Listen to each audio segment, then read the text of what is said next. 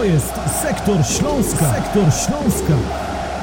Witajcie na sektorze Śląska, w miejscu, w którym na bieżąco i na gorąco podsumowujemy wszystkie najważniejsze wydarzenia związane z naszym ukochanym klubem Śląskiem Wrocław. Karol Bugajski, kłaniam się. Dzisiaj rozmawiamy po meczu Śląska Wrocław w Poznaniu. Meczu przegranym, przegranym w słabym stylu, e, meczu przegranym w stosunku 0 do 1, ale będziemy starali się poszukać pozytywów, będziemy starali się również znaleźć taką merytoryczną ocenę tego, co działo się na stadionie przy ulicy Bułgarskiej w Poznaniu. Dzisiaj moim gościem jest Kasper Rudzik.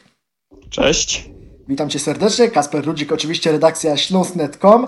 W jakiej sytuacji jesteśmy? W jakiej sytuacji jest Śląsk Wrocław? Cztery mecze w 2021 roku, jeden gol, dwa zdobyte punkty. E, Kasper, czy Ty widziałeś w Poznaniu w niedzielę coś pozytywnego, coś czego nie było wcześniej w grze zespołu trenera Witesława Lawiczki?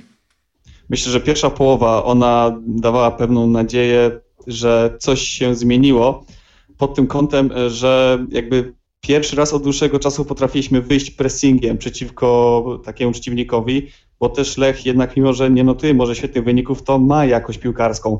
A to był taki pierwszy mecz od dawna, gdzie rzeczywiście wyszliśmy na początku meczu, potrafiliśmy przypresować, gdzieś podchodzić pod 30 metr, żeby piłkę odebrać, więc to była taka korzyść, tylko no ostatecznie za wiele z tego e, nie wynikało. Na plus też myślę, że były te zmiany personalne, bo chociażby występ e, Fabiana Piaseckiego. Może nie skończyło się to bramką, ale pokazało naprawdę, że jest w stanie dać wiele, potrafił fajnie gdzieś odnajdywać się i w grze kombinacyjnej, i w takiej grze siłowej. Lubambo mu sądańcy trochę rozczarował, ale po prostu myślę, że zagrał na takim swoim poziomie. No właśnie, Fabian Piasecki, jego obecność w wyjściowej 11 można było to uznać za pewne zaskoczenie. Można było nawet sformułować taką opinię, że tonący brzytwy się chwyta. Później nawet trener Witesta Lewiczka przeszedł na grę dwójką napastników. Jak mówisz, efektów wymiernych to nie przyniosło ani Piasecki, ani Exposito w Poznaniu. Nie oddali żadnego strzału, nawet niecelnego w kierunku bramki e, Mikiego van der Harta, ale właśnie, czy twoim zdaniem to, że trener Witesław Lewiczka szuka tych nowych rozwiązań w ofensywie, to jest coś, co no jednak kazałoby odkładać na półkę te, te plotki, te pogłoski o ewentualnej zmianie szkoleniowca, bo widać, że Czech szuka tych rozwiązań. Tak, szuka i też widać, że jest w tym jakiś pomysł. Przed meczem e, w rozmowie dla Kanal Plus trener tu zasadniał pod tym kątem, że jakby szuka możliwości innych rozwiązań, a też Fabian pokazał się nieźle, kiedy wszedł za Erika w ostatnim meczu. Teraz też jakby dał dobrą zmianę. No, musi trener to robić, tak? Musi szukać rozwiązań, nie tylko zmiany taktyki, ale też personalnych zmian. Też jest trochę ograniczony, tak, bo kilku zawodników nie było dostępnych, więc no dobrze to jakby wskazuje, że jednak trener nie trzyma się ciągle tych samych jednak zawodników i szuka trochę głębszych e, rozwiązań. Fabian Piasecki niestety w Poznaniu zobaczył czwartą żółtą kartkę w tym sezonie, czym wyeliminował się z, wy, z, występu przeciwko e, Pogoni Szczecin w następnej kolejce. No i to jest taki trochę smutny epilog tej, e, tej sprawy, tej korekty, którą oglądaliśmy w wyjściowej 11, bo być może Fabian Piasecki wobec tej niemocy Erika Exposito we wcześniejszych spotkaniach po prostu mógłby zagościć w składzie na dłużej. Trener Lawiczka szuka sposobu na wyjście z kryzysu. E, taką kolejną istotną zmianą, która rzucała się w oczy w stolicy Wielkopolski było postawienie na doświadczenie na środku obrony. Pojawił się Mariusz Pawelec już tydzień temu w meczu z Wisłą Kraków, wczoraj w duecie z nim Piotr Celeban. Czy to Twoim zdaniem odegrało ważną rolę w tym meczu? Takie poczucie, że masz za plecami no, takich piłkarzy, takich weteranów, którym y, zależy szczególnie i przeciwko którym gra się inaczej.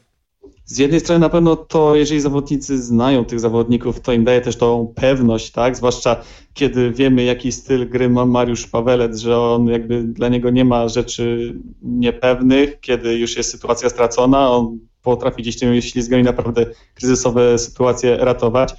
Występ Piotra Celebana, no chyba trzeba jednak ocenić trochę niżej. Ja jednak ciągle mam wrażenie, że ten środek obrony to nie jest dla niego optymalna pozycja i pewne jednak braki obecnie wychodzą, kiedy ta gra, no chociażby ta stracona bramka, tak, to on i Guillermo Coutinho byli gdzieś zaangażowani w to, że Johansson miał tak czystą pozycję.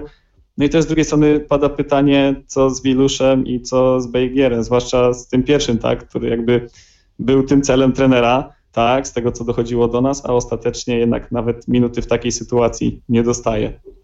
Wiadomo, że w meczu przeciwko Lechowi nie mógł grać z powodu drobnego urazu Izrael Puerto. Na ławce siedział Mark Tamasz, a Piotr Celeban z kolei też się wykartkował na spotkanie przeciwko swojej byłej drużynie, przeciwko Pogoni Szczecin, więc zobaczymy, jakie te rozwiązania w defensywie Śląska również przeprowadzi trener Lawiczka e, przed kolejnym meczem ligowym. Nazwisko trenera Lawiczki w kontekście spotkania z Pogonią też jest ważne, bo te informacje, które dobiegają do nas są takie, że e, czeski szkoleniowiec będzie cały czas szkoleniowcem zielono-biało-czerwonych, przynajmniej w tym najbliższym meczu, który zaplanowany planowany jest również na niedzielę na godzinę 17.30. Witesław Lawiczka cały czas ma być trenerem e, Śląska. No i, i to jest też taki przyczynek do mojego kolejnego pytania, e, ponieważ wydaje mi się, że Śląsk Wrocław, pomimo tego, że w 2021 roku jest w coraz węższym gronie drużyn, które cały czas nie wygrały, drużyn, które nie imponują formą, to jednak z meczu na mecz, okej, okay, Mielec, Gliwice na początku to był mniej więcej ten sam słaby poziom, ale każde kolejne spotkanie i Wisła Kraków i nawet ten mecz z Lechem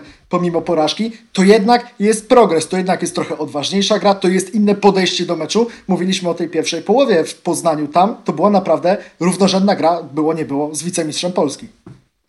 No właśnie, jakby tego chyba najbardziej nam brakowało, nie tylko jakby gry w ofensywie, ale też tego pressingu, który naprawdę potrafił e, robić dużą różnicę, tak, kiedy przeciwnik się gubił i mieliśmy okazję właśnie do szybkiego ataku. W tym momencie, kiedy jesteśmy wycofani głębiej, nie mamy też możliwości tak wykorzystania tych zawodników naszych ofensywnych.